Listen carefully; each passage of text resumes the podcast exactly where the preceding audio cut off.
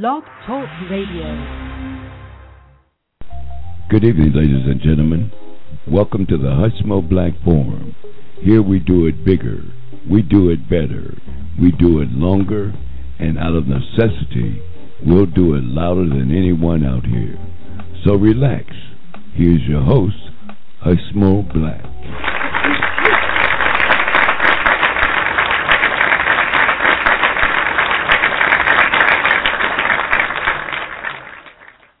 Welcome to the Hushmo Black Forum. It's May, May 4th, 2013, y'all. Wow, this year is moving right along. We're into the fifth month already. Welcome to my Facebook friends, my cyberspace friends.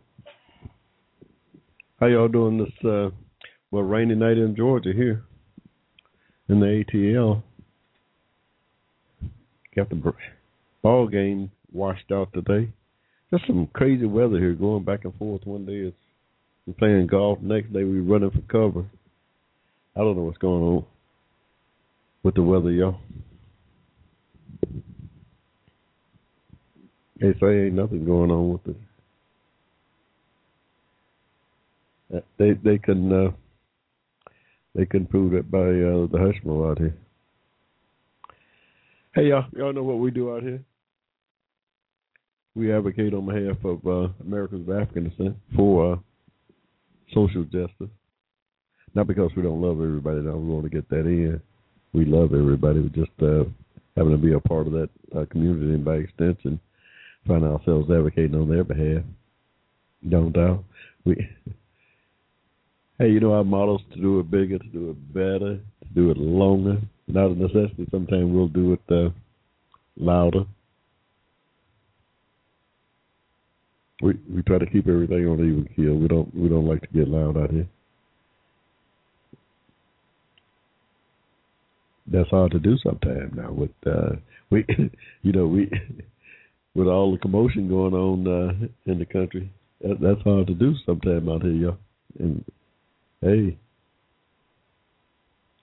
yeah, we try to make sense of it. Things that just don't make no sense. For our uh, constituency. Hey, uh, Orb, Orb, O R B, won the Kentucky Derby, y'all. I used to be a big Kentucky a racing fan. You know, just a big major, uh, the major races there I used to follow. Kentucky Derby, you know, the Belmont and uh, Preakness. Those was a must back in the day, at least for me to pay attention to. And uh, got a friend, got friends that go up there to that Kentucky Derby. Uh, want to give them a shout out. Hopefully they uh, recouped uh, whatever it was that they uh, added wages on that thing.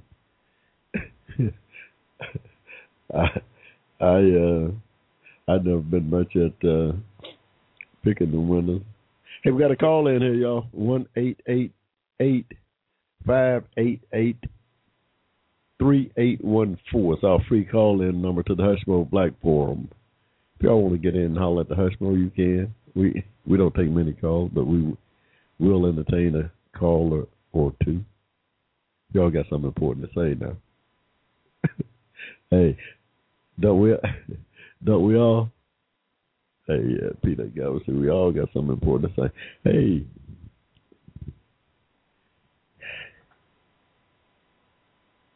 NRA, y'all got 70, 80,000 people down there in Houston. Their big annual convention, talking about their president and how how dangerous uh, this man is. Uh, he's gonna take away their guns. It's I don't know how you're gonna do it. It's five hundred million guns in the streets, y'all. that they know about. I I don't know how how he could ever take them all away. It, it's it's uh simply crazy, y'all. This thing, this, these people are simply crazy. That NRA, I'm a member too, y'all. Oh, I've been a member since I was in the Marine Corps back in 1963. hey, we had I thought it was just a shooting club back then. now I don't even know what it is now. I'm scared to even look. I, I don't know what it is now. They got some weirdos in it at the, at at the organization now, y'all. They got some more. They got some weirdos running that thing today. Yeah. wow. I don't care how many kids get killed. That that's that's not their agenda.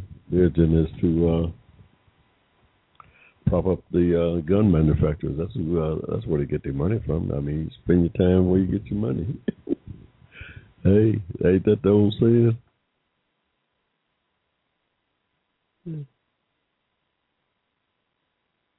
Yeah, I mean, so uh, that that's they they in Houston this week. They got everybody there from Sarah Palin to Glenn Beck, and all the wackos in between, I suppose. Herman is Herman Cain. How's everybody leaving Herman off the uh, uh, podium these days? When the old good old right wingers out there, why are they leaving Brother Herman off? The guest speakers, they got all every right wing nut out there, but they the brother they uh look like they done swept Brother Herman under the uh rug or something. Anybody know what's going on with Herman Cain? I know he got the show on. I, I tune him in every once in a while. well, listen to that show. She'll let you know. Ain't nobody inviting him nowhere. hey, but uh I don't know. You think he was in bed with those folks? Now all of a sudden, they don't seem to have a use for him anymore. They uh don't appear to be inviting him to any uh any of these main events that they are having. He didn't get invited to that thing up there with the Repu- uh, the uh, religious folks, CPAC. Now he's not at the NRA that I can see. Wow, brother done slipped. Brother has slipped, y'all. Oh, he'll be back. Yeah, he'll be back. Hey, uh, we we got a great show coming up for you this evening. Uh, taking off where we left off at last week, we were uh, covering uh, W.E.B. Du Bois, one of our 12 disciples, in our latest work, Our 12 Disciples, The Rise and Fall of Jim Crow, uh, where we uh,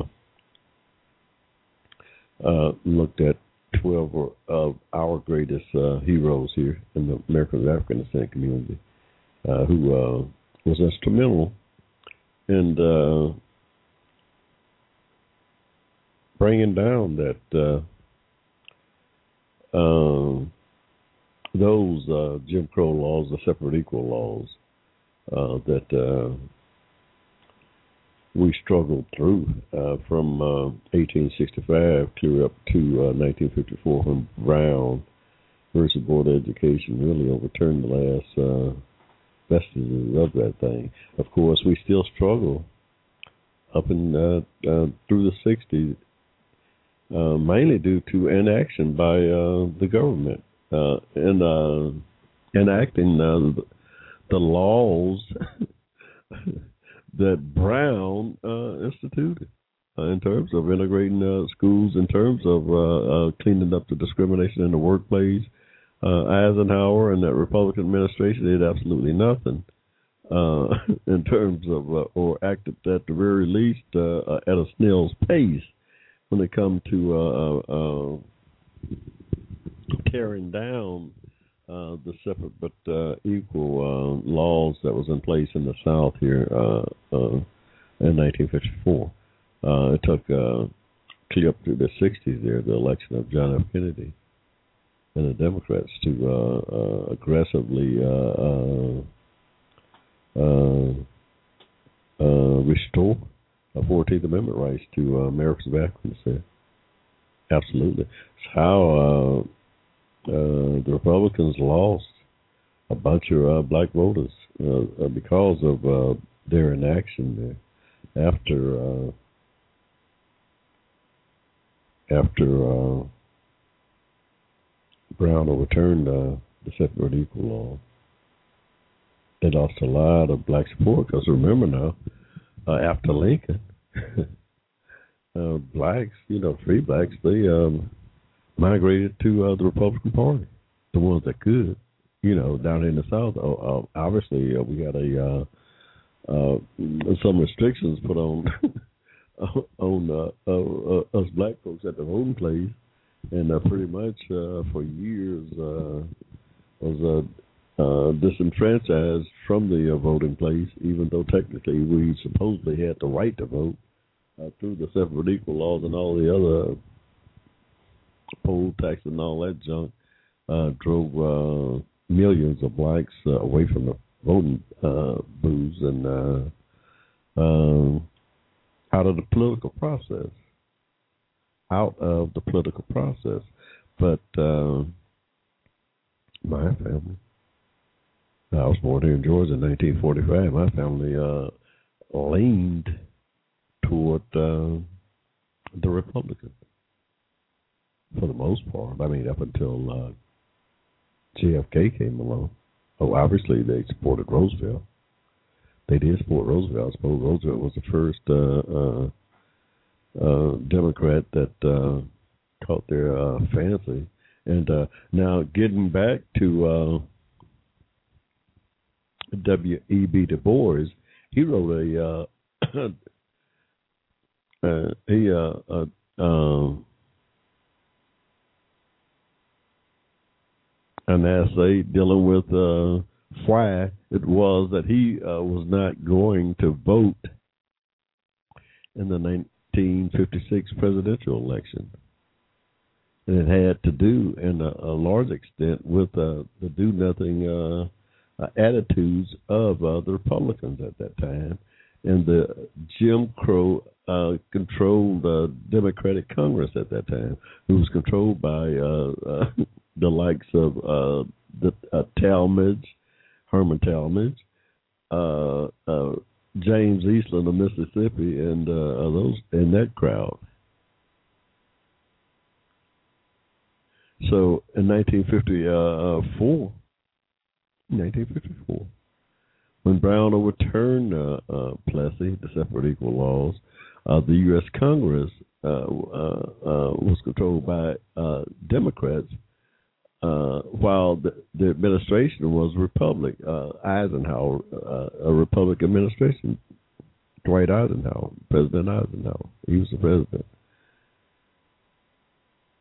they failed to uh, uh, aggressively uh, uh break uh, uh, integrate the workplace and all the other institutions that Brown said that it should have. Plus,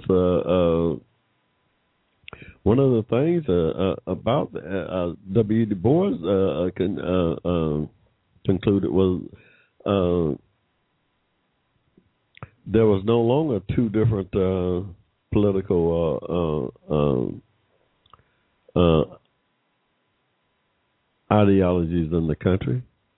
It was the same uh, uh, ideology with two different uh, names, Democrat and Republican. their the outcome of their governing was exactly the same as it pertained to Americans of. There was no distinction between uh, the Republicans of uh, Stevenson at Stevenson at the time or uh, Eisenhower. He said he couldn't he couldn't vote for either one of those rascals in 1956, and he refused to vote that that time. Had been voting since uh, all his life since uh, way back. Since I'm 1889. this guy had been voting for somebody. But he, he came to the conclusion that no, in 1956, the interest of those two parties, the Democrats and Republicans, was identical, and both of and those uh, identical uh, goals was to um, disenfranchise uh, black people, and they did, and they did. That's just history. It ain't no, it ain't nothing I'm making up here, yo. hey, we ain't making this stuff up. you can't make up history. you can, you can try, but uh, you can't, you can't make up history. No way. So yeah, uh, he rebelled against uh, the political system. It cost him dearly. It cost him dearly, yeah.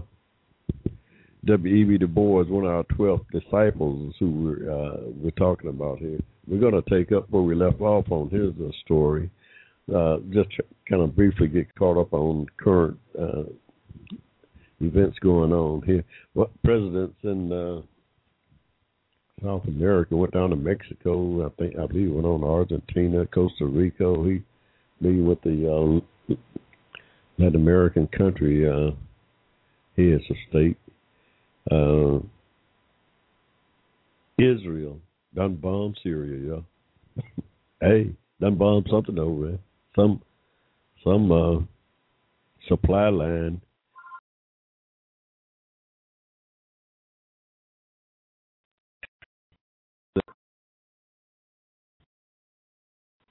They say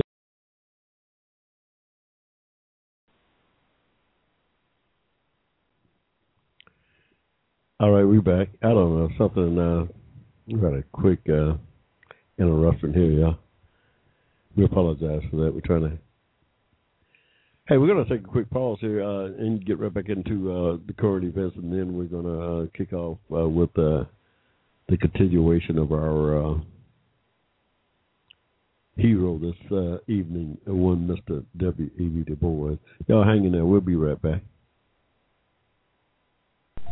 Advocated on your behalf. You're listening to the Hushmo Black Forum. Tell your friends about us. Saturdays, 7 p.m. to 10 p.m. Right here in cyberspace.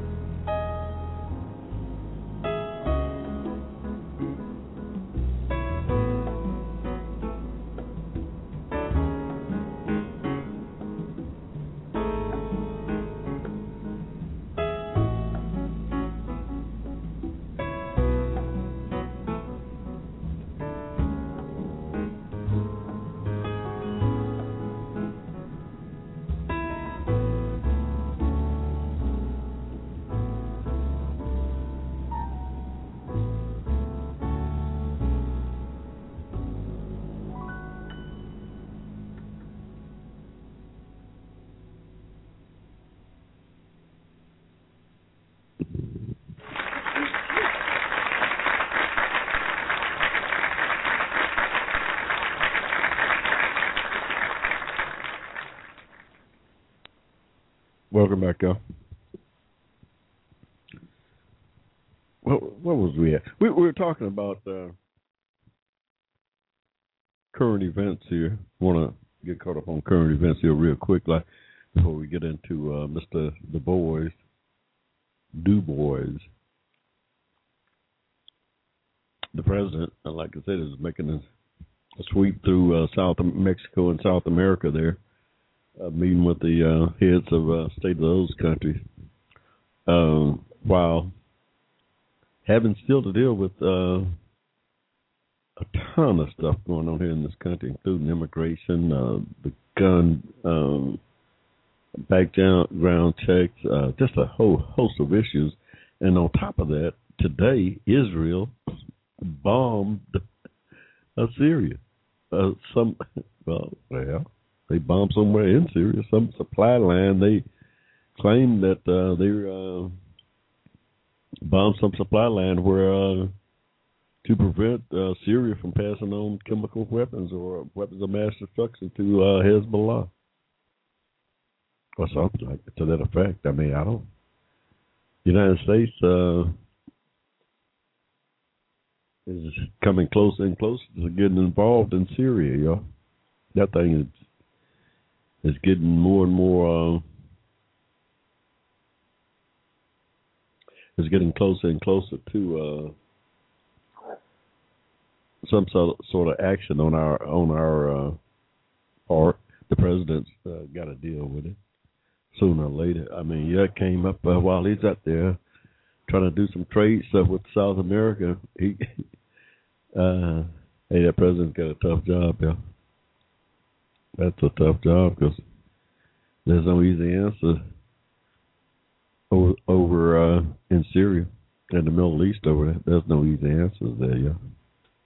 Had if it was, I mean, no. Uh, folks would have solved this problem uh, years ago. So no, th- uh, this president, no, I doubt if he solved them all either in his lifetime. It ain't been done so far. So uh, you know, my hopes of uh, all that stuff getting uh, solved is uh, is not too high because uh, just history. Yeah, history uh, suggests that it's a long, drawn out process, difficult uh, endeavor to get accomplished.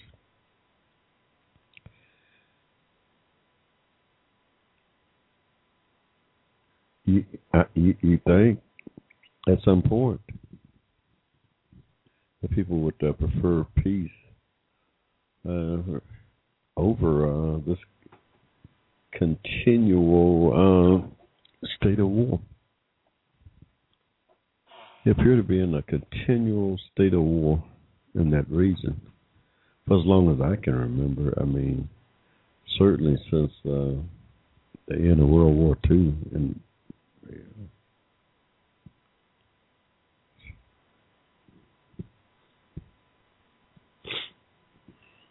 there's no easy solution.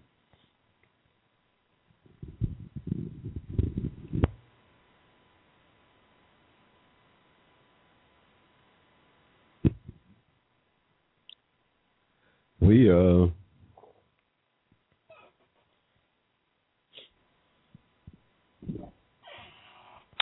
on the uh, background check bill that just failed in the Senate.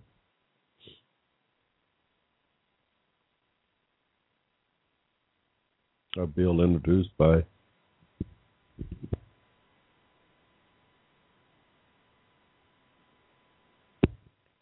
a bill introduced by uh, Senator Pat uh, Toomey. Senator Pat Toomey of Pennsylvania, and uh,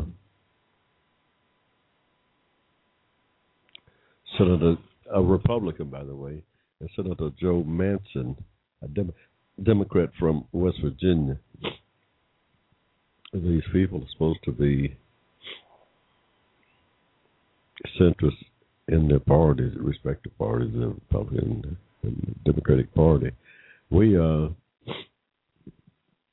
did a little article on the, on the show here. I don't know, a couple of months ago, talking about uh, the messy divorce uh, of uh, that's going on in that Republican Party,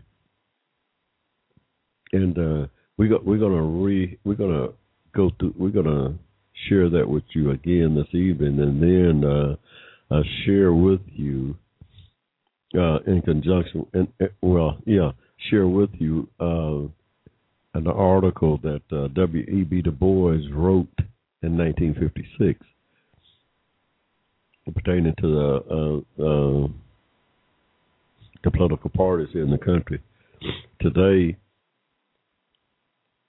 Uh, what we see going on in the Republican Party, I contended and wrote about here a couple of months ago, um, entitled "A Messy Divorce." What we are witnessing here uh, today in 2013 in the Republican Party is the divorce of the Herrenbach Dixiecrats from the Reagan moderates from the Abraham Lincoln Republicans. That's what we're witnessing uh, here uh, with the Republican Party. These three uh, factions have uh, merged, uh, if you will, over together uh, into today's Republican Party. Uh, uh, a real crazy marriage, by the way. a marriage doomed to failure uh, upon its uh, uh, inception. it was doomed to fail.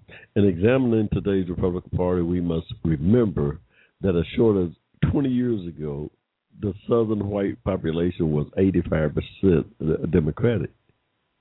Yeah, just uh, 20 years ago, Georgia, Republican. The governor of Georgia had been a Democrat for some 130 years until the election of a Republican uh, uh, governor, Sonny Perdue, in uh, um, uh, 2003. Before before Sonny Perdue was elected governor here in Georgia, this place had been a, a Democratic uh, state uh, for 130 straight years after the Civil War. Period.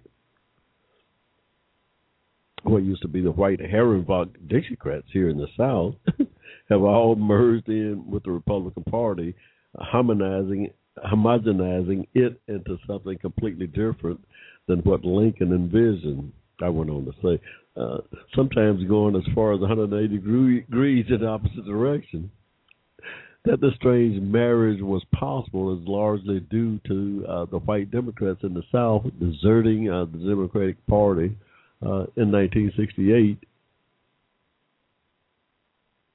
still railing against the overthrow of Plessy in 1954. In the Democratic administration of John F. Kennedy and Lyndon Johnson, uh, uh, initial enforcement of the civil civil parts uh, of the law as directed by Brown versus Board of Education decision, mainly integration in schools and colleges, and voted uh, Republican for the uh, uh, first time uh, in the nation's history.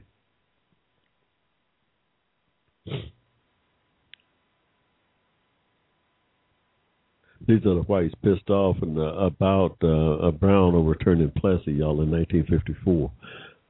they couldn't believe that that uh, uh, that uh, that had happened. Now, after 1954, let's let's uh, you know put this in proper uh, context here. 1954, they had a uh, Eisenhower was in office, so it was a Republican administration, but the Congress, the Congress was democratically controlled. Uh, uh, but who controlled that con- Congress for the most part was Dixiecrats from the South. One uh, powerful, uh, uh, uh one of the most powerfulest ones was Senator James Eastland. Senator James Eastland, Democrat from Mississippi. He was uh, over the Judicial Committee, the powerful Judicial Committee in the Congress. That guy held sway uh, he prevented, uh, uh, even though Brown overturned uh, uh, Plessy, he prevented uh, uh, the administration from uh, enacting uh, those laws immediately in 1954. That thing drug on until uh, JFK was elected there in uh, uh, the, uh, 1960, some six years after Eisenhower didn't do a thing, couldn't do a thing because of the Dixiecrats there in Congress, uh, uh, uh, stonewalling every uh, at a return. Pretty much.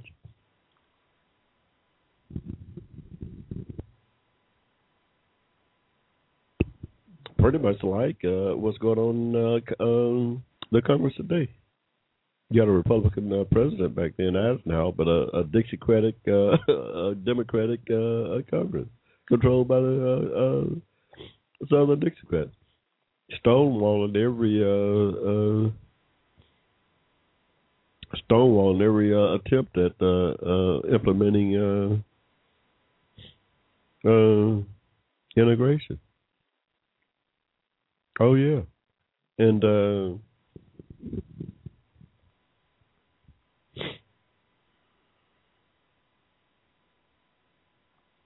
so in nineteen when Nixon ran after Johnson at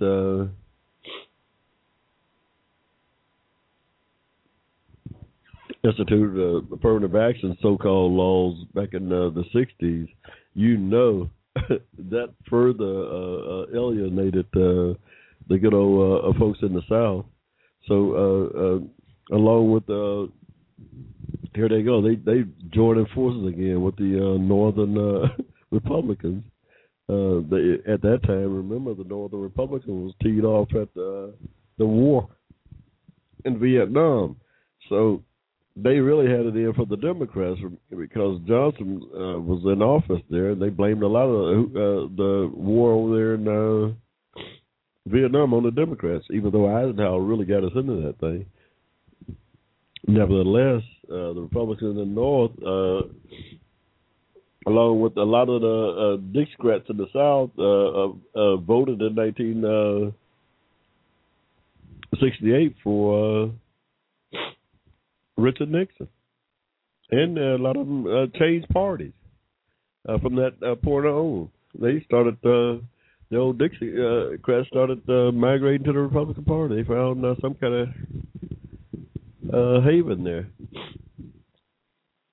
What it accomplished was isolating blacks to uh, the Democratic Party, greatly uh, eroding our uh, power base here in the South, too, by the way to the extent that it is now. Uh, they uh, got back in uh, control of the uh, state here uh, in uh, 2003, and some of the same old Dixiecrats is now Republicans, and gerrymandered the districts, congressional districts, to to the detriment of Americans of African descent here in Georgia. Oh yeah, they gerry they have gerrymandered those uh, congressional seats, y'all, eroding the power. We make up a damn near forty percent of the uh, state of Georgia here, and, and don't have uh, not one uh, Democratic senator here in the state of Georgia in 2013. Something is seriously wrong with just that uh, alone. You can gerrymander these uh, congressional districts to achieve a certain uh, outcome for a period of time. Uh, over time, uh, that's going to backfire. Over time, it's got to backfire because of uh, the change in uh, demographics of uh, the gerrymandered districts. So, so it's not a permanent. it's not a permanent uh, condition that they can uh, just step in place. It's almost impossible to do, and I think they'll find that out uh, in the years to come here. Uh, but uh, uh, be that as it is, uh, this uh, strange mixture of ideologies uh, was doomed to implode, as we're seeing today. I mean, yeah, when when the good old Dixiecrats, uh, Strom Thurmond and uh, uh, uh, uh, the likes migrated to that Republican Party. Those folks was nothing more than Demo- uh, Dixiecrats. They had uh, their uh, uh, view on uh, race relations and uh, social uh, attitudes was completely different than the Northern Republicans that they joined. On the extremes now, obviously, obviously, uh, they did have uh, uh, some uh, things in common. That is to keep uh, blacks uh, as second class citizens, both in the workplace. In the workplace, especially, they came to an agreement. If not so much in social interactions in the North, obviously we had a little more, a little more uh, access.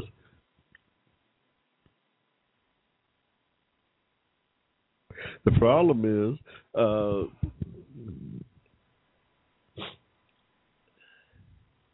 uh, the the danger, the danger right now uh, to the country uh, with this uh, uh, uh, ongoing implosion, uh, which was brought front and center, by the way, uh, by the admission of Repu- Republican Senator Pat Toomey of Pennsylvania, who co-sponsored the bill for universal background checks, along with Democratic Senator Joe Manchin from West Virginia. That thing, he contended that uh, some in his party voted against uh, uh, that piece of legislation for no other reason than it would help President Obama. They voted against a major piece of uh, legislation that was good for the country uh, for no other reason than it would help the president, regardless of the fact that 90% of American people, 90% of the American people are for uh, background check and was for and supported that particular legislation. They voted for it simply because uh, it would help this president. Not that it would help the country. Notwithstanding that it would also help the country, the people, maybe save lives of children. Uh, if it helped this president for whatever reason, uh, they can't vote for it.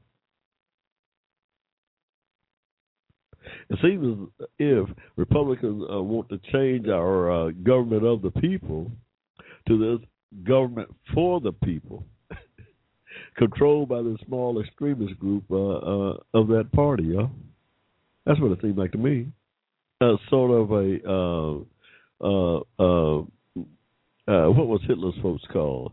The Gestapo wing of the Republican Party want to control the whole government. They want to uh, uh, uh, run. Uh, they, they want to dictate from that small uh, group of extremists uh, uh, uh, the edicts of uh, uh, the, the U.S. government here. They want to go in there and tell people how what the government is going to do, what you're going to do. Now they're to change the government of the people to this government for the people, ran by them. They are the government.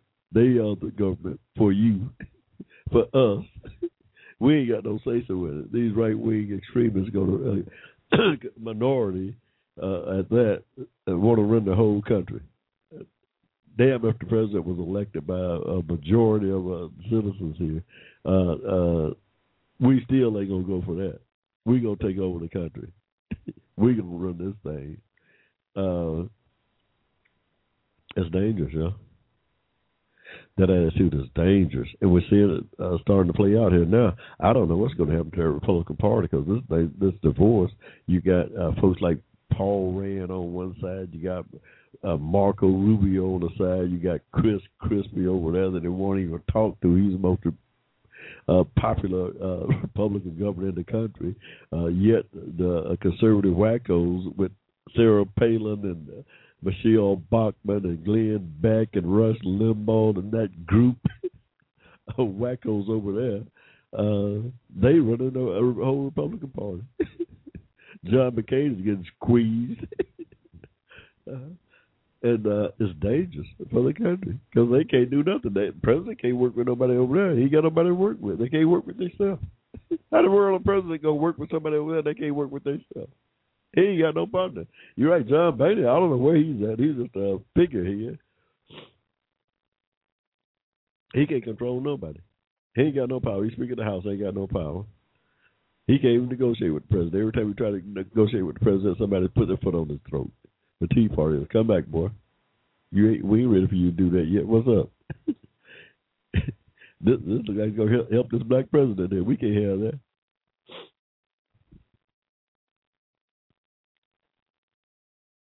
So so yeah, that that uh, divorce, that mess of divorce that's occurring right now was in uh, uh, it was doomed from the start. No doubt, it was doomed from the start. Uh, uh, but that thing now, that's what the Republican Party uh, is today. Now, remember, I said that they were a uh, uh, collection of the Herrenbach Democrats, the Reagan moderates, and the Abraham Lincoln Republicans is what that Republican Party is made up of today in 2013.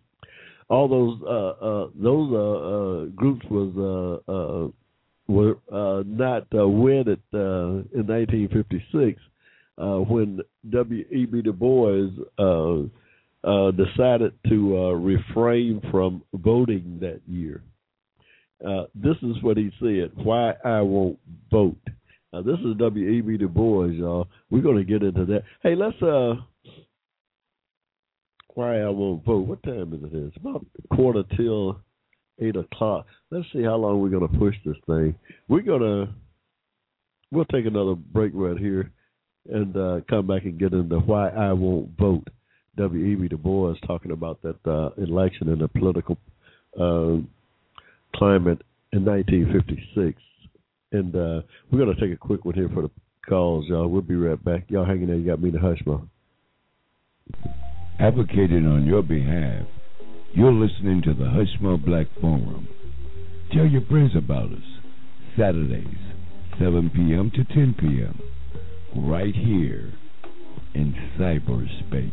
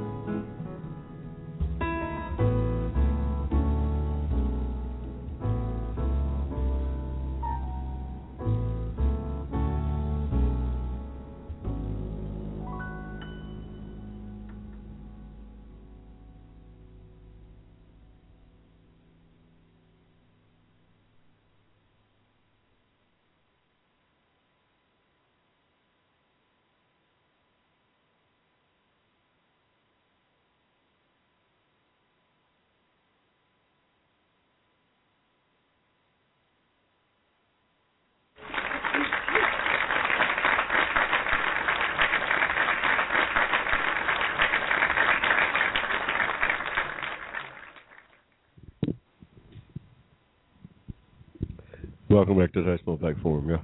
It's about uh, 10 minutes till 8, y'all. Wow, hot time flies when you're having fun. May 4th, 2013, y'all. We, uh,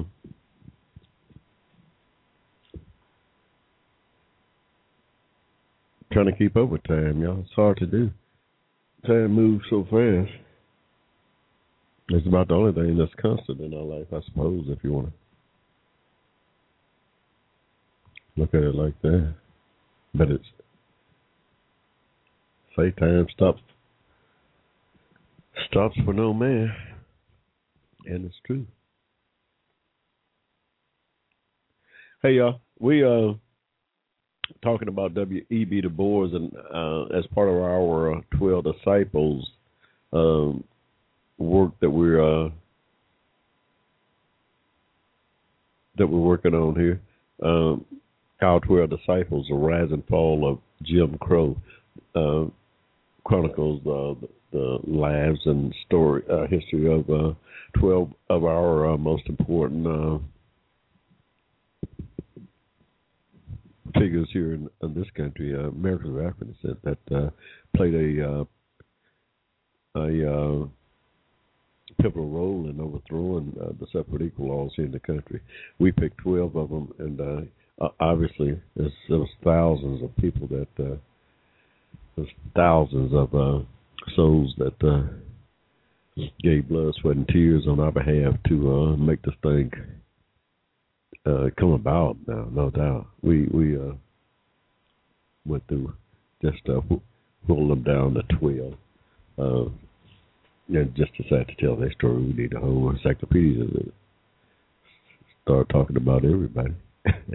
no doubt. Uh, but uh, yeah, W.E.B. Du Bois is one of uh, the twelve that we uh, picked out, and right now we're talking about before we went on break here, talking about the political uh, uh, environment that uh, uh, is going on here in the uh, country today, uh, and looking at uh, the Republican Party implode in front of our very eyes uh, because of uh, what happened back there, uh, starting around uh, 1956, uh, when W. E. Du Bois wrote this famous uh, take on on uh, on the uh, on the political uh, situation back then in 1956, entitled "Why I Won't Vote." That was the title of. He wrote a little article uh, published, uh, let's see, on October uh, 20th, 1956. It says that on October 20, 1956, W.E.B. Du Bois delivers this eloquent indictment of U.S. politics while explaining to uh, the Nation readers, Nation was a uh, uh, publication, why he won't vote in the upcoming presidential election. Du Bois condemns both Democrats and Republicans for their indifference positions on the influence of corporate wealth, racial inequality, arms proliferation, and unaffordable health care. That was in 1956. This was uh, what he was uh, complaining about uh, and upset about with both political parties.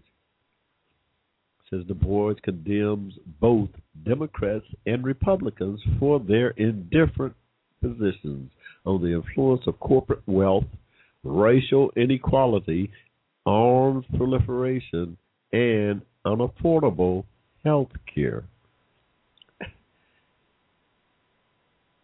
Some of the same problems we got today, y'all. He was uh, complaining about in 1956 and chose to uh, drop out of the uh, uh, the political process here. He went on to say to tell his story he started out uh, by saying, Since I was 21 in 1889, I have in theory followed the voting plan strongly advocated by Sidney Lens in the Nation of August 4th. i.e., voting for a third party even when its chances were hopeless if the main parties were unsatisfactory or in absence of a third choice, voting uh, for the lesser of two evils. My action, however, had to be limited by the candidate's attitude toward Negroes. Of my adult life, of my adult life, I have spent 23 years living and teaching in the South, where my voting choice was not asked. I was disfranchised by law or administration. In the North, I lived in all 32 years, covering eight presidential elections. In 1912, I wanted to support Theodore Roosevelt, but his Bull Moose Convention dodged the Negro problem, and I tried to help elect Wilson as a liberal Southerner. Under Wilson came the worst attempt at Jim Crow legislation and discrimination in civil service that we had experienced since the Civil War. In 1916, I took Hughes as the lesser of two evils. He promised Negroes nothing and kept his word. uh, in 1920, I supported Harding because of his promise to liberate Haiti. In 1924, I voted for La Follette, although I knew he could not be elected. In 1928, Negroes faced absolute dilemma. Neither Hoover nor Smith wanted the Negro vote, and both publicly insulted us. I voted for Norman Thomas and the Socialists, although the Socialists had attempted uh, to Jim Crow Negroes in the South. In 1932, I voted for Franklin Roosevelt, since Hoover was unthinkable and Roosevelt's attitude toward workers most realistic. I was again in the South from 1934 until 1944. Technically, I could vote, but the election in which I could vote was a farce. the real election was a white primary. Retired for age in 1944, I returned to the North and found a party to my liking. In 1948, I voted the progressive ticket for Henry Wallace.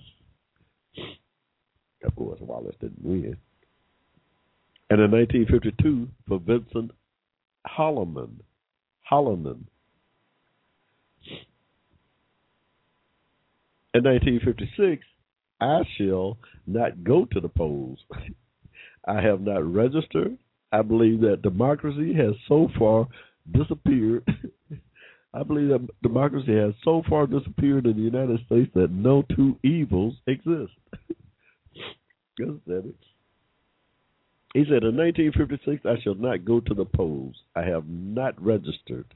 I believe that democracy has so far disappeared in the United States that no two evils exist. There is but one evil party with two names.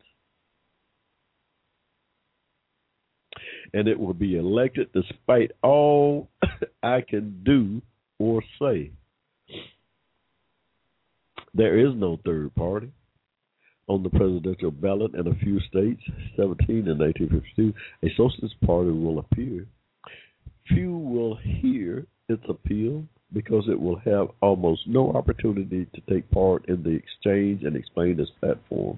If a voter organized or advocate a real third party movement, he may be accused of seeking to overthrow this government by force and violence.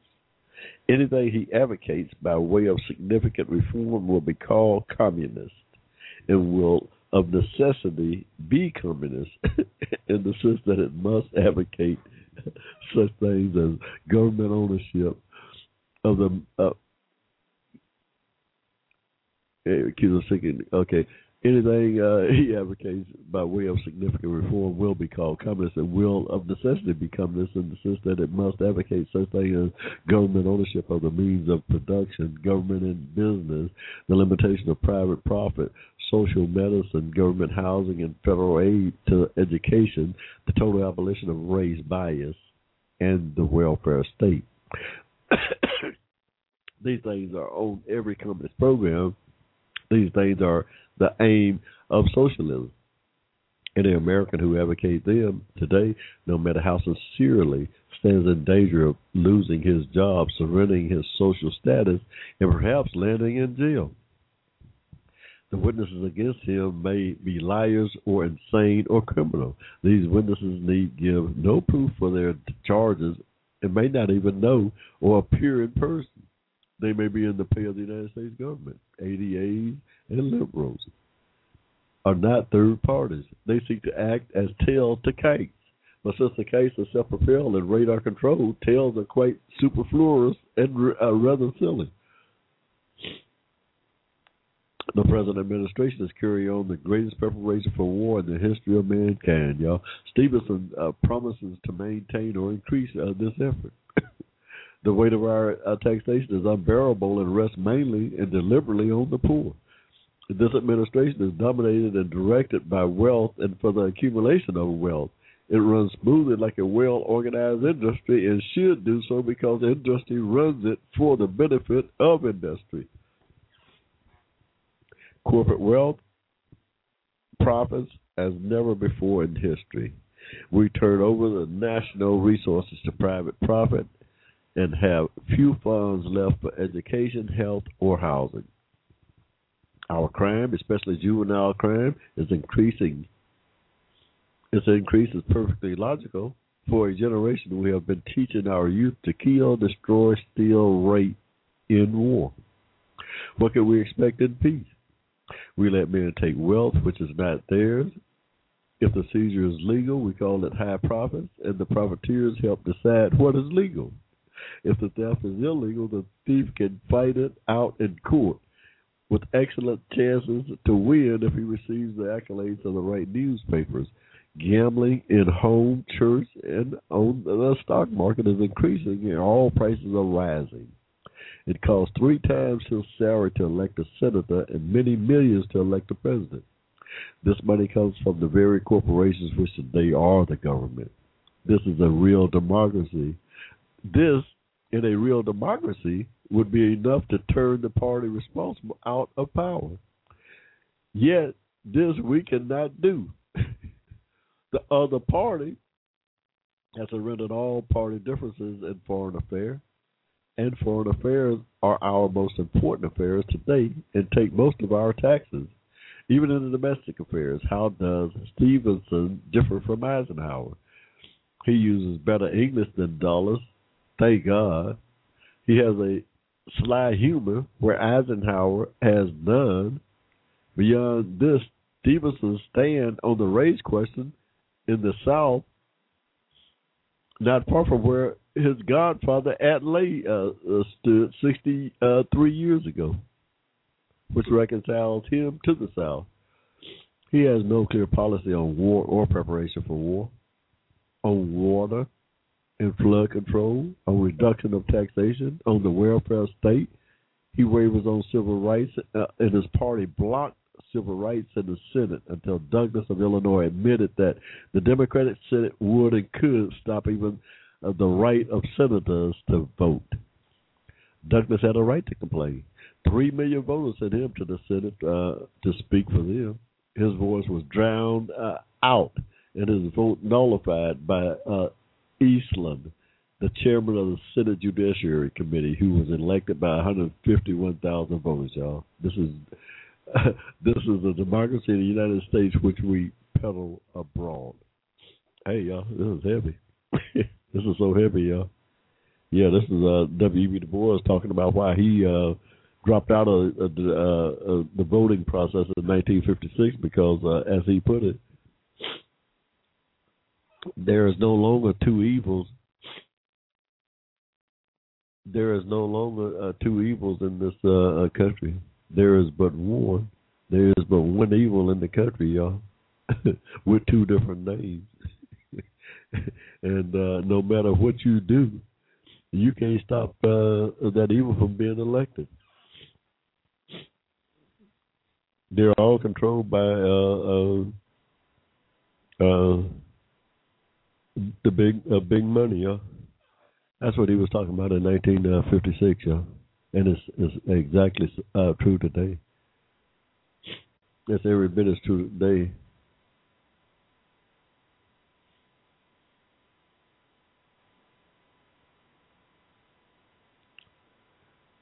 He go on to say Negroes hope to muster. Um, this is 1956, y'all. Negroes hope to muster 400,000 voters in 1956. Where were they casted? What have the Republicans done to enforce the education decisions of the Supreme Court? Yeah, that's what. Uh, this is 1956. What have the uh, Supreme Court? What, what they advertised as fair employment was exactly nothing, and Nixon was just the man to explain it.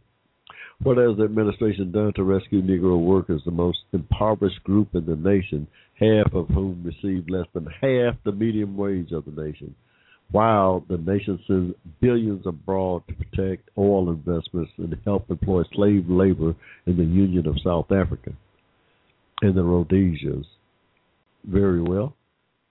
And will the party of Talmadge, Eastland, and Ellender do better uh, than the Republicans if the Negro return them to office? I have no advice for others in this election. Are you voting Democratic? Well and good. All I ask is why. Are you voting for Eisenhower and his move a team of bright ghost writers? Again, why? Will your helpless vote either way support or restore democracy in America? Is a refusal to vote in this phony election a counsel of despair? No. It is dogged hope. It is hope that it if 25 million voters refrained from voting in 1956 because of their own accord, not because of a sly wink from Khrushchev, this might make the American people ask how much longer this dumb farce can proceed without even a whisper of protest. Yet, if we protest, all the nation goes to Russia and China. 55, um, 55 American ministers and philanthropists are asking the Soviet Union to face manfully the doubts and prompting of their conscience. Cannot their do-gooders, cannot these do-gooders face their own conscience? Can they not see that American culture is rotting away? Our honesty, our human sympathy, our literature say what we import from abroad. Our only review of literature has wisely dropped literature from its name. Our manners are gone. The one thing we want uh, is to be rich, to show off. Success is measured by income. University education is for income, not culture. It is partially supported by private industry.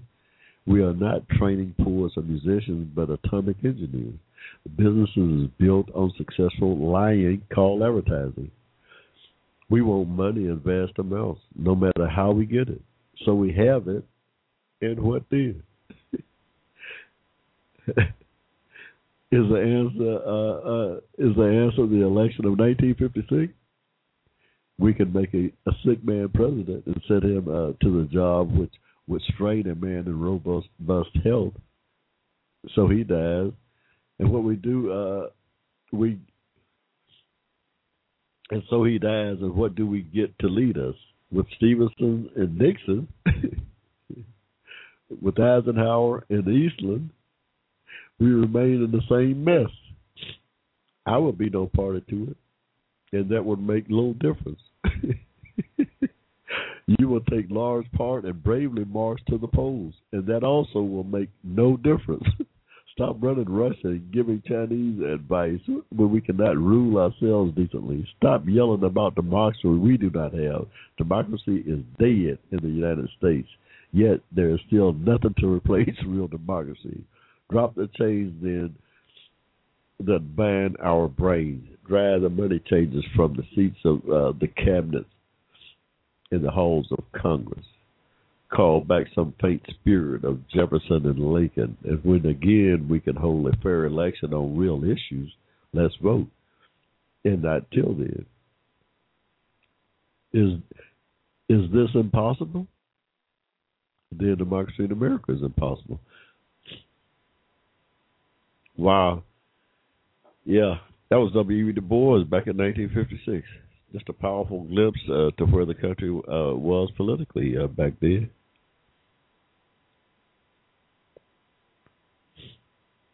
Yeah, the choices that Americans of African descent faced then was between voting for the Democrats who was uh, controlled uh, in the U.S. Congress by the Dixiecrats, or the Republicans who had uh, did absolutely nothing to enforce uh, the decisions rendered by uh, by Brown,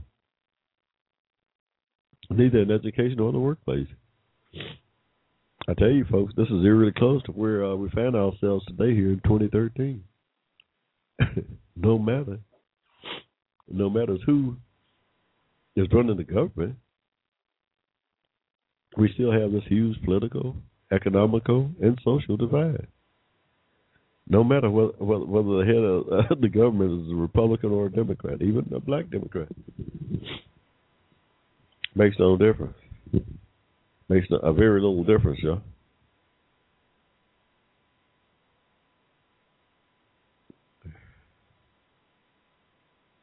Until the money changes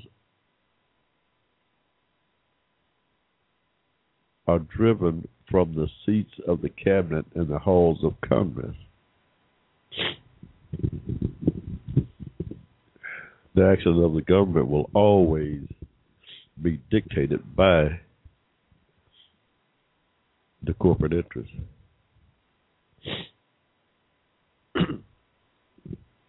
That was 1946, y'all. W.E.B. Du Bois with his take on on uh, the two-party political system. He contended and pointed it out correctly. There is not uh, two separate e- evils in the country today. There's only one with two different names. that is so heavy, y'all. W.E.B. Du Bois, y'all, one of our 12 uh, disciples, one of the heaviest uh, mans that uh, uh, this country has ever seen. Hey, no doubt.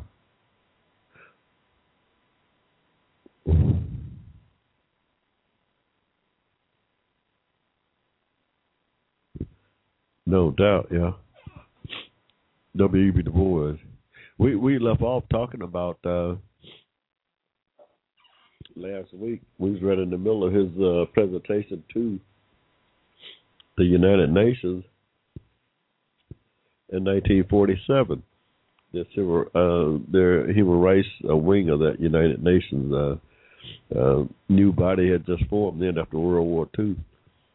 Of course, his presentation uh, advocated for uh, reparation. Really, back then, this is before Brown overturned uh, Plessy. In 1947, he was asking for the same thing that uh, really Brown gave us. Brown gave us uh, uh, uh, in that verdict in 1954. Uh, Thurgood Marshall uh, just never petitioned uh, the court for reparation uh, back then, under fear, under threat, really, uh, under pressure from uh, the presiding judge in that case, not to do so in fear of uh, stirring up uh, some racial violence, as if uh, as if uh, anything he did would have made a difference. Uh, the racial violence continued in the South unimpeded after that verdict, in fact, increased. Yeah, reparation was uh, uh, uh, should have been and still is, I contend, a part of that uh, decision. There, we have been Americans of African had been discriminated in the workplace, uh, causing undue uh, harm financially uh, for some 80 years after uh, after the Civil War. Yeah, yeah, Brown was all, about all of that.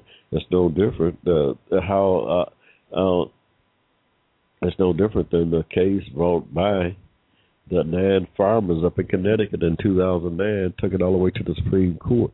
Supreme Court said, yes, indeed, uh, you fellows was discriminated against uh, based on your uh, race, and you know any discrimination case coming before that Supreme Court today based on race uh, uh, uh, uh any Fourteenth Amendment rights uh, cases coming before that court based on race, hey, the present precedent for that case today coming before that court would have to be Brown, uh, the granddaddy of all uh, separate uh, Fourteenth Amendment right cases based on race was Brown versus Board of Education, and they have to use that as precedent to uh, uh, uh, for their case. And I'm uh, uh, sure that's what happened uh, uh, in the case with the firemen there. Yeah, they have to go back to Brown. That's what that was the uh, Fourteenth Amendment uh, rights case based on race that uh, uh, the Supreme Court uh, uh, upheld or uh, or validated that uh, race should be no part of uh, any kind of uh, uh, discrimination in the workplace or uh, uh, social uh, uh, society. Uh, that's what we should get uh, reparations for. That's what I base my claim on. 14th Amendment rights violation that uh, we suffered through in the workplace. In the workplace, W. Du Bois just pointed it out. 1956, uh, Americans of African descent. Average wage was half of that of, of whites doing the same work. We're talking about doing the same job here. We ain't talking about doing uh, uh, apples and oranges here. We, we ain't talking about. We talking about doing the same job on the same assembly line here. Is what we're talking about. That's how we were uh, discriminated against you. Yeah.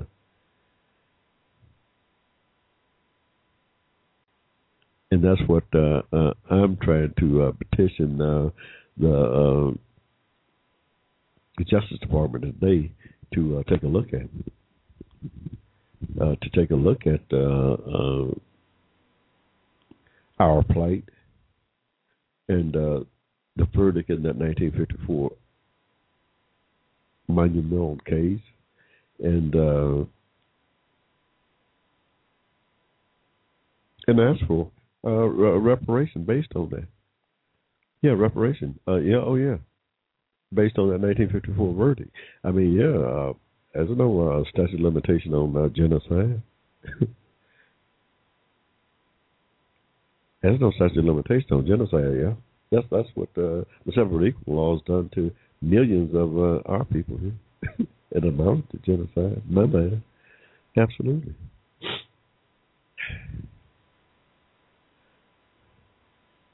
Absolutely.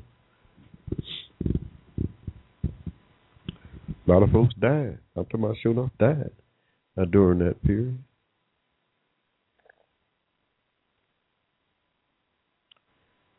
Hey, these are historical accounts, y'all. People was hung and all kind of crazy stuff went on in this country uh, after that Civil War. Uh, we want to be compensated for. I mean, there's a reason why uh, the economic divide is uh, uh, such a divide. Yeah, it's because of those uh, 14th Amendment rights violations based on based on my color. Yeah, period.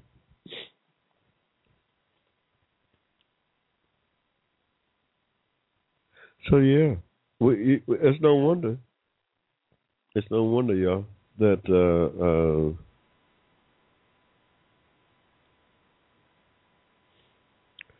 uh, uh, we're where we are today in the country. A lot of this has to do with, and I write about in my book that's getting ready to come out pretty quick, uh, racism and hate, an American dilemma.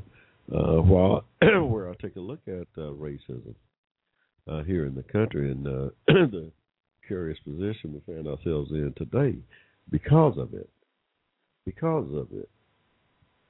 Yeah. Uh, racism, believe it or not, is generic to uh, these United States of America.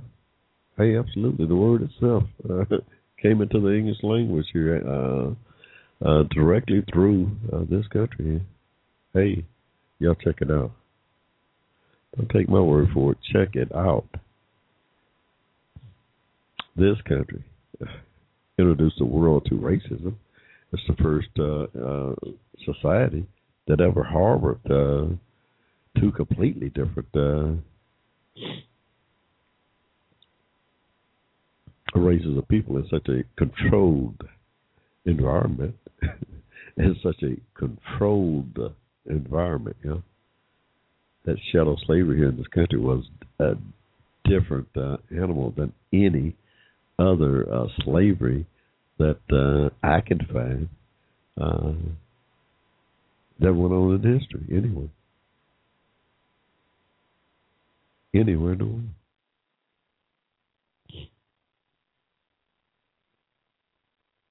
The inhumanities that uh, was suffered by the Africans that uh, uh, found themselves enslaved in this country was uh, unlike any other in the history of man. The inhumanities uh, that they suffered was like no other inhumanities uh, suffered by man that I can find in history.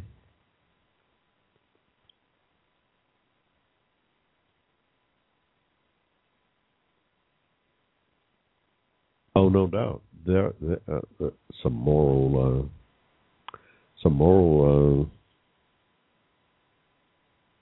uh, mm, uh, some moral uh, problems exist out there, y'all. We that we that man me uh, can't uh, uh, deal with on a personal level, but the man upstairs. Hey, the man upstairs is to uh, take care of all of that. I turned that over to man upstairs a long time ago when it comes to, uh, and I do believe racism uh, is a sin. Producing, by the way, a byproduct of hate, which also is a sin, but yet still a byproduct of racism, which is a, uh, uh, part of uh, the subject matter that I deal with in racism and hate, an American dilemma uh, is the fact that uh, racism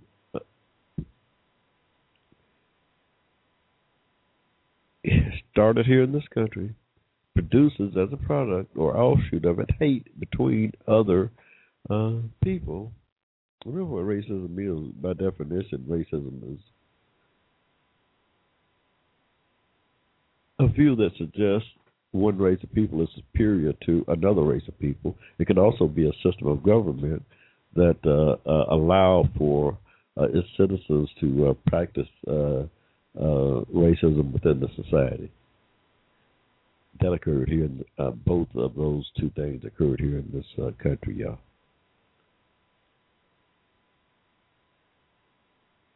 Both of those definitions, both of those uh, things occurred here where uh, the whites uh, uh, claimed to be superior to the African slaves, and the government, the Constitution, allowed for it to exist, slavery that is, here in the country uh, for some 200 years, uh, making the Constitution, making the Constitution by definition, a racist uh, uh, system of government, making this uh, so-called Republican democracy a racist system of government from its inception.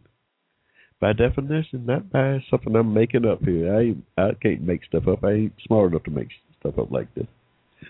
hey, the Hushmo's not even smart enough to make up stuff like this, y'all. This is by definition of the word racism, uh, uh, a system of government. Racism can be a system of government and was in fact a system of government started here in this country under our uh, constitution because it allowed for the enslavement of humans. Yes. Yeah just the, the, definition of the word y'all by go look up wesley. Go check it out for yourself for your own edification don't hey don't take my word for it it's a simple thing to research and to uh, to uh, find your find an answer to racism, an American uh, phenomenon. It says Americana as apple pie. Racism is as Americana as apple pie. it finds itself today in a dilemma that I talk about in my book here. Now, racism and hate. Hundred years ago, when you look at racism and hate, say 1913, we were talking about white people and black people, white racism and black hate. Because back then, we would uh, racism would have only applied to white people here in this country. Uh, period. Now, uh, South Africa came about in 1854, but they hadn't got to the extent uh, of uh, but of uh, racism. Uh, uh, uh, perfected it like we uh, had here by then. Uh, in 1913, uh, racism and hate would be uh, uh, a term applied to uh, uh, the society here in this country. White racism and black hate would be uh, a more appropriate term. I dropped the white and the black off of uh, uh, those two uh, terms uh, here today in 2013 because of how the country has evolved, how the world has evolved, how the world has become uh, more and more integrated, more and more integrated here. Uh, the racism, uh, our racism uh, in this country has indeed spread abroad, has indeed spread abroad and affect uh, the various uh, people abroad here today. Oh yeah, here today. Uh, remember, I talk about racism and hate. One of the byproducts of racism is hate. And right now, with the uh, this war on terror, this uh, war against radical Islam, whatever that is, I don't even know what that is. Uh, some in this country, when they view radical Islam, they view it through a color prism. They they see the other the person uh, harboring that radical uh, uh, view as a person of color. Uh, they see that the average American racist here today see uh, uh, or view the radical, radical Islamic as a person of color. And that's a dilemma for them, y'all, because remember, as soon as uh, you start to discriminate or uh, or feel feel uh, superior to someone, you're going to uh, elicit uh, from those people a reaction of hate. It's just the law. It's just the law, y'all. So right now, uh, the dilemma here in this country is because when we talk about racism and hate, we're not just talking about white Americans and black Americans. We're talking about uh, a world of people.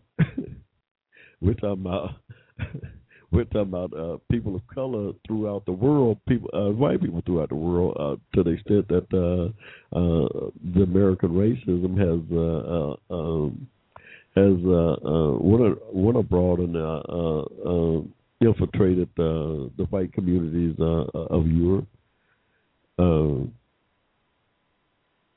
Today, uh, it's not so pronounced in Europe uh, as it is here in this country. So, uh, here in this country, uh, the dilemma that we face here is uh, if we look at the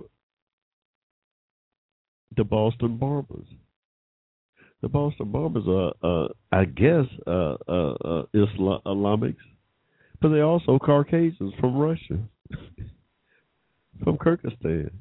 That's Russia, y'all. That's Soviet Russia. That's the old territory. And those people are Caucasian that blew, uh, uh, that upset the apple cart in a lot of folks' minds. Even when that bomb first went off, the first description that hit uh, CNN and MSNBC was that the police was looking for a dark colored uh, uh, a person uh, or maybe a black male. That was the first. That was the first description before they even found. They didn't know who did it. They didn't know anything.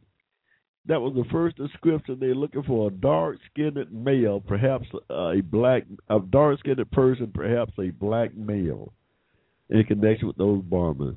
When the pictures came out four days later of two white people, uh, it shocked them. It shocked them. They couldn't believe it, and they still having a hard time uh, dealing with it, trying to come up with all kinds of uh, a re, uh, connections on how uh, it could be that these folks, these white folks, is uh, uh, can be radicalized to the point of blowing uh, them up, other white people.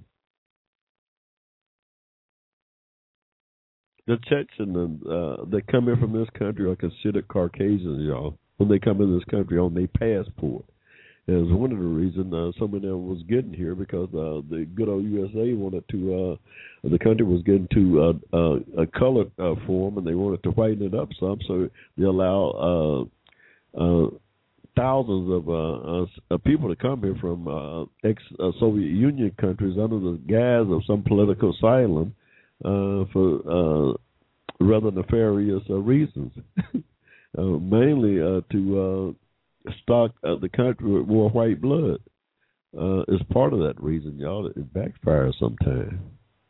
It backfires. Yeah, because uh, remember,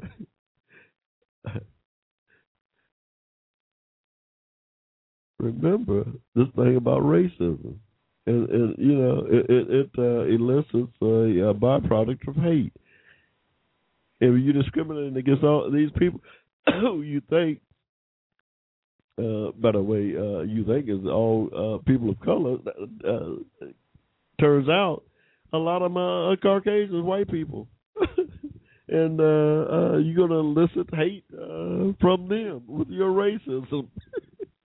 uh, actually, uh, uh, if they're the same race you are, you're eliciting uh, some xenophobia attitude rather than pure racism. But uh, xenophobia will elicit. A hate bride product uh, also. oh yeah, it, it's crazy, y'all.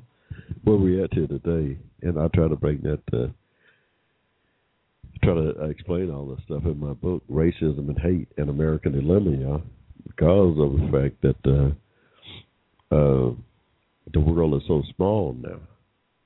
The American racism uh, affects uh, people uh, worldwide. It affects people worldwide, y'all.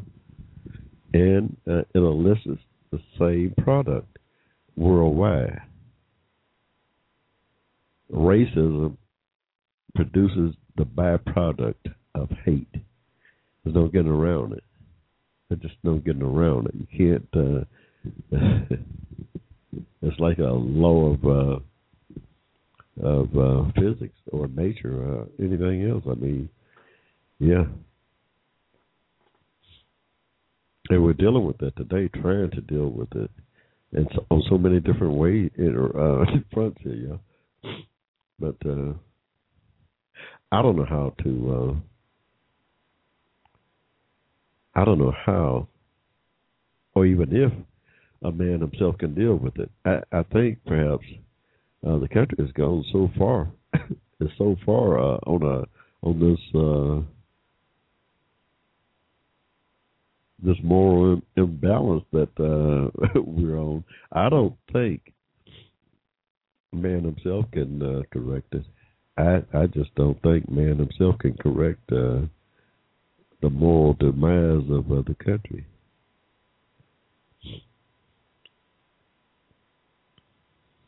I don't think. Now, that being said, that being said, there is somebody who can correct it now, and, and and will. Uh, the man upstairs, the man upstairs, uh, uh, can correct this thing, yeah and and will. I I believe.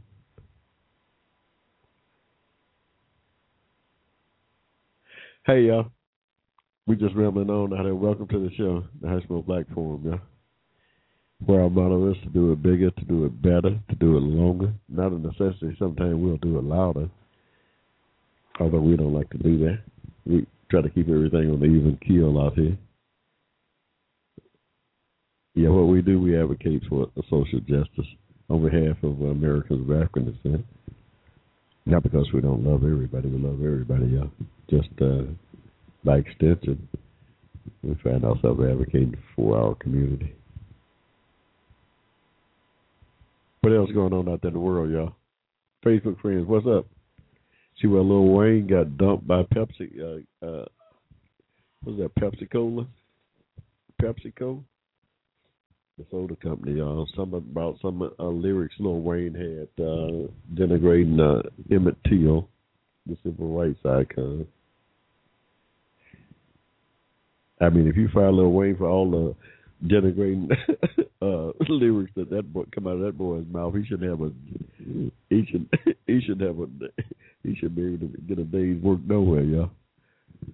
But yeah, they had some kind of falling out after a back uh, a rash of uh, uh, complaints about that song from black people too. Oh yeah. Uh, I think we need to do more. We need to stand up and uh, call out these uh, rappers for some of the material that uh, that's going uh, into their uh, music. It's uh, denigrating our people. We need to put a stop to it, yeah. And I'm I'm thankful for all those who did uh, speak out about uh, that particular uh, song. It's not just Lil Wayne. It, it's more. Rick Ross. It's a bunch of uh, uh, rappers out there uh, need to uh, need to pay attention to what's going on in uh, society, not just uh, to their money that they're making. I mean, God, it's having a negative effect on our uh, community, a real negative effect on how our uh, people are viewed.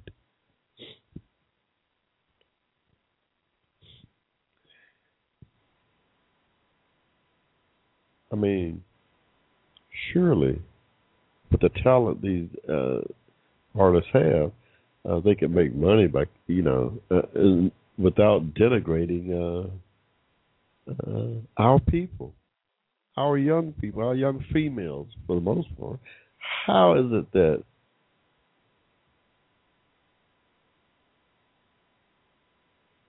you have to denigrate our most precious uh, um, people in our community to uh, somehow uh, to uh, to make uh, uh, to make your music better. I guess I don't know. Uh, surely, if you're telling me you're just portraying your uh, environment uh, you need to put some of that money back you're making into your environment and uh, uh, get us out of there and change uh, uh, your environment.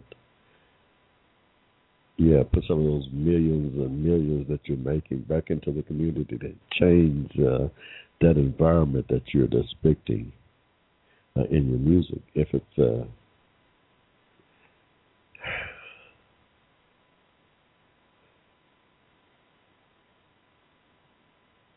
Hey, uh,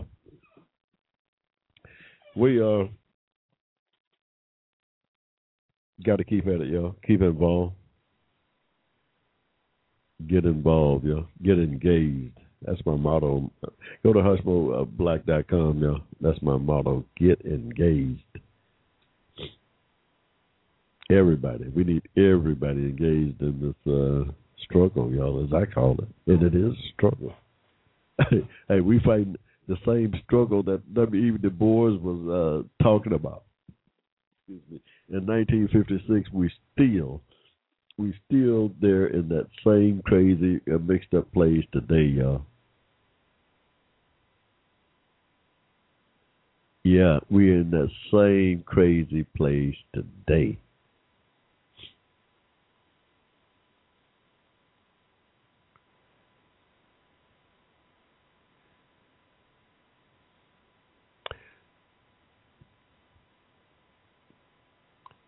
We uh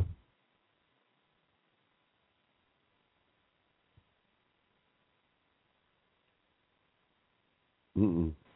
The man said there is no two evils in this country today. there is only one evil with two names.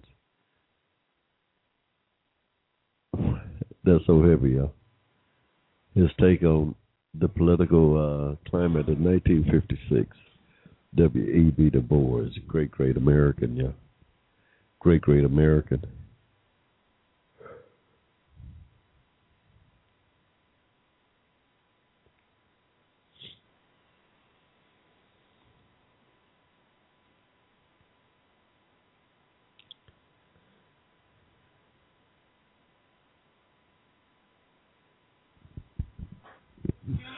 We uh, what's next week? Uh, May eleventh. Yeah, we'll be coming back here. Same time, same same place. Out on Blog Talk. Yeah, we out here on Blog Talk. Great, great medium too, y'all. I recommend it highly. Anybody want to get their uh, message out? Check Blog Talk Radio out. Yeah.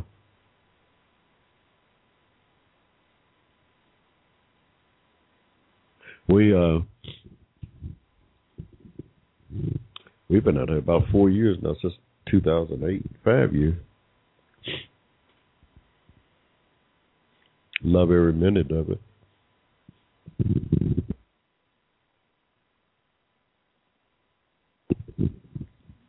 Boy, still some uh, pollen in the air, y'all. Been getting rain, trying to knock it all out. It's raining all day here in the ATL, but I'm still uh, stopped up but uh, surely, slowly, the rain hopefully will uh, take care of the pollen at least for the most part. Let us get on in the spring here. The weather is so crazy; it's changing. Our Hawks, by the way, y'all, we got uh, got eliminated from the playoffs, the NBA playoffs. The Hawks went down to Indianapolis. For some reason we missing something there. We missing a big man for one thing. I, well, you ever need something else too, but one thing is a true big man we've never had. Maybe we can get uh, Dwight Howard to come in here, come home, and play for us next year. We get Dwight Howard in here, I believe he would be, be a better fit than he uh, than uh, what he's got out there in L.A. He'd be a better fit here in Atlanta. I think he'd get more accomplished here in Atlanta too. Oh, I mean, you may not make the endorsements and stuff like that, but yeah, if you're a big enough star, it don't matter what market you play in. You could Atlanta's a big enough market for you to uh, hook up with uh, advertisement. You ain't raising no hell out there in L.A. in terms of in terms of sponsors and stuff like that. Yeah, you you see Dwight Howard making any real big money, no more than he did down there in Orlando, on in uh, commercials and stuff. You do the same thing in Atlanta, I'm sure.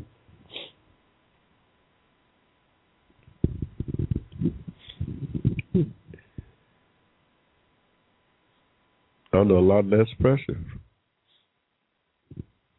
He'd do better. Uh, uh, I'm sure uh, the team would be a lot better.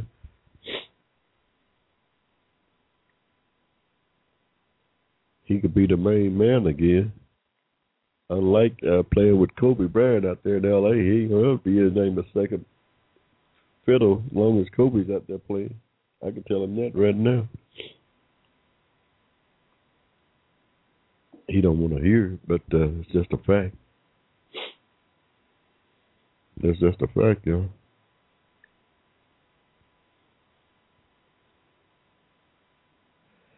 Hey, y'all, it's about uh, quarter to nine, y'all. We're going to take another quick pause for the calls here, y'all. We'll be right back to wrap this thing up here in a few. Y'all hanging there, you got me in hush, man.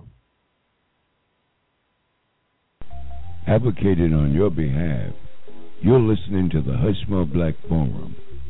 Tell your friends about us. Saturdays, 7 p.m. to 10 p.m. Right here in cyberspace.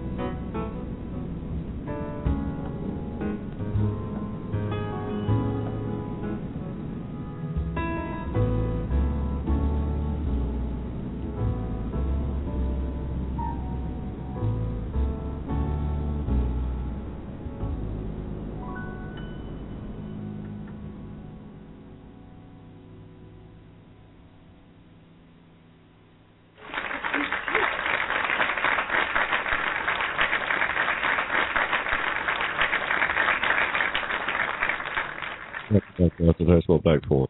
We just about uh, got this thing knocked tonight, yeah. It's about uh, wow, ten minutes till.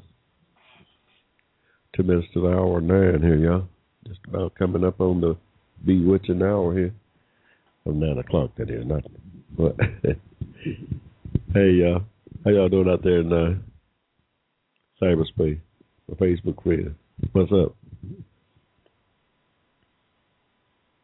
We do got a call in number, y'all. One eight eight eight five eight eight three eight one four is a call in number to the Hushmo Black Forum.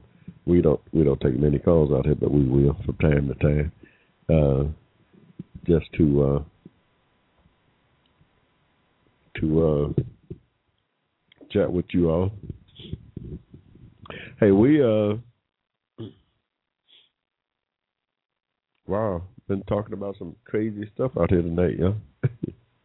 this uh the uh implosion of uh the Republican Party for one. No, that that thing's got all the makings of a uh uh Hollywood movie, yeah. What would it be, a drama? or a uh, fiction? Wouldn't be fiction, y'all. It definitely wouldn't be fiction. It'd be all the way real. It, would. It wouldn't be no comedy either. no, this would. This ain't gonna be no comedy, y'all. Oh, you. Oh, there's gonna be some uh, comical moments, but this this is not gonna be a comedy, y'all.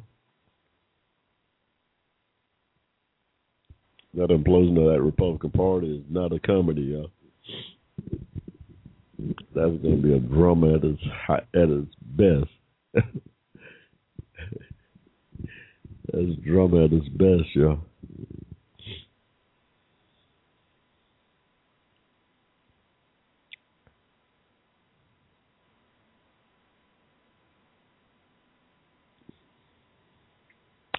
Yeah.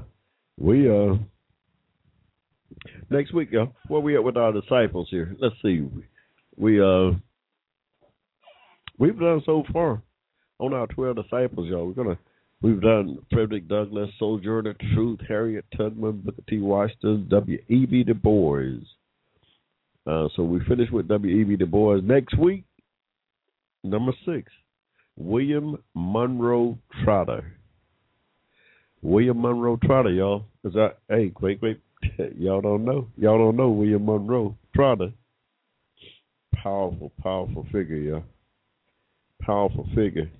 Mr. Uh, William Monroe Trotter. We're gonna bring you his story next week. Uh, as uh, one of our twelve disciples, um, the rise and fall of Jim Crow. It's the title of our uh, fourth book. That's our fourth book, y'all.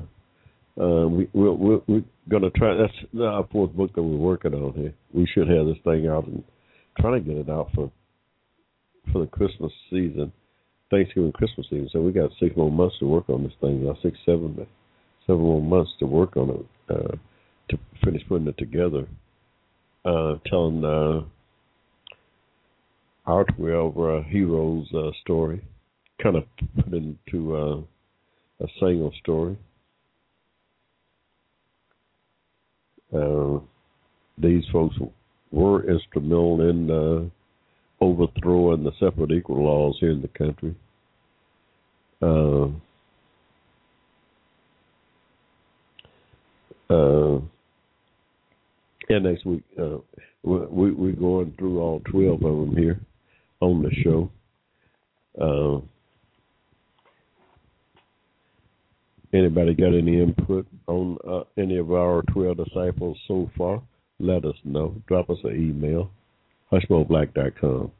Hushmo at hushmoblack.com is our email. If you ever want to email us, just uh, drop a message to Hushmo, H U S H M O, Hushmo at hushmoblack.com. That's me. Go to hushmoblack.com, my website. You can also leave us a message down at the bottom of that first page, hushmoblack.com says contact. Uh, you could uh, drop us a line there if you want to get an input on our 12 disciples. Remember, we've covered five of them already. Frederick Douglass, Sojourner Truth, Harriet Tubman, Booker T. Washington, and W. E. B. Du Bois. So far, that's five of them. Next week is our sixth, William Monroe Trotter. One Mr. William Monroe Trotter will be sharing his story with you next week on the Hushmo Black Forum, y'all. Y'all tell a friend about us. Uh, tell a friend about us. Uh, and uh, you can always remember go to my website hushmoblack.com and listen to our uh, archive shows. If you miss one of our shows, you'll be able to find it there on the Hushmo Black uh, website, hushmoblack.com. We got a blog talk radio button, and our shows are archived right there. Uh, just scroll down there, you'll see all of them is there. Just scroll down there, you'll see how the various ones light up, and you can. Uh, it's about eight of them at a time that we keep out there at all times. Uh, want to go back? We know y'all can't uh, stay out stay out here in one place with the Hushmo for uh, two hours. That's impossible to keep people still for two minutes. But what my listeners do, they do download the shows, and from time to time, when they're cleaning up the house, they'll throw it on. When they have nothing else to do, they'll put it on the and uh, uh, listen to it uh, in bits and pieces, which is good. I mean, yeah, you can listen to it in bits, and pieces, come back to it, uh, which is great. Which is what I like about uh, Blog Talk Radio or the internet uh, communications. There, you can always go back uh, to it and you know uh, it at your own pace, uh, if you will. Uh, yeah. Hey y'all, that's just about. Uh, we just about coming up to the end of this. Uh, these two hours here tonight. Uh, it's been my pleasure being out here with you all. Hopefully, uh, you all have enjoyed my uh, company this evening. And uh, we'll be back uh, with us next week, May 11th, 2013, y'all. We're to bring this thing to a close hopefully uh, the rain to get out of here so we can play some baseball here tomorrow, y'all. We got we got rained out here today. We don't like to get rained out because we lead the hit parade too, y'all. We two and a half games in front of the Nationals, but uh, we didn't play today, so the Nationals may have picked up a half a game. I don't know if they won or not. But uh, we might only be two games up on them by the time the games start tomorrow. But I don't think they're ever going to catch us in the East and the Nationals picked to win that thing, but I don't think they're ever going to catch us thanks to a twelve to one start that we jumped off to. And looked like we needed every bit because we done hit a little downturn right now. But then we missing some players in the lineup that we're going to be getting back pretty soon. We're going to be getting back uh, Brian McCann and uh, Jason Heyward in the next couple of weeks, and uh, that should improve our offense uh, quite a bit. So uh yeah, y'all, we uh gonna bring this thing to a close, y'all. So we won't, we won't get started on uh some of the tension here while we're running out of time there. But uh anyway, it's been a my plum pleasing pleasure to be out here with y'all this evening, y'all. And we will uh be back with you uh, next week to uh do it all over again. Until then, ciao. The Hushmo Black advocating on your behalf by covering news and events affecting the African American community. Check us out at the Hushmo Black Forum, www.blogtalkradio.com.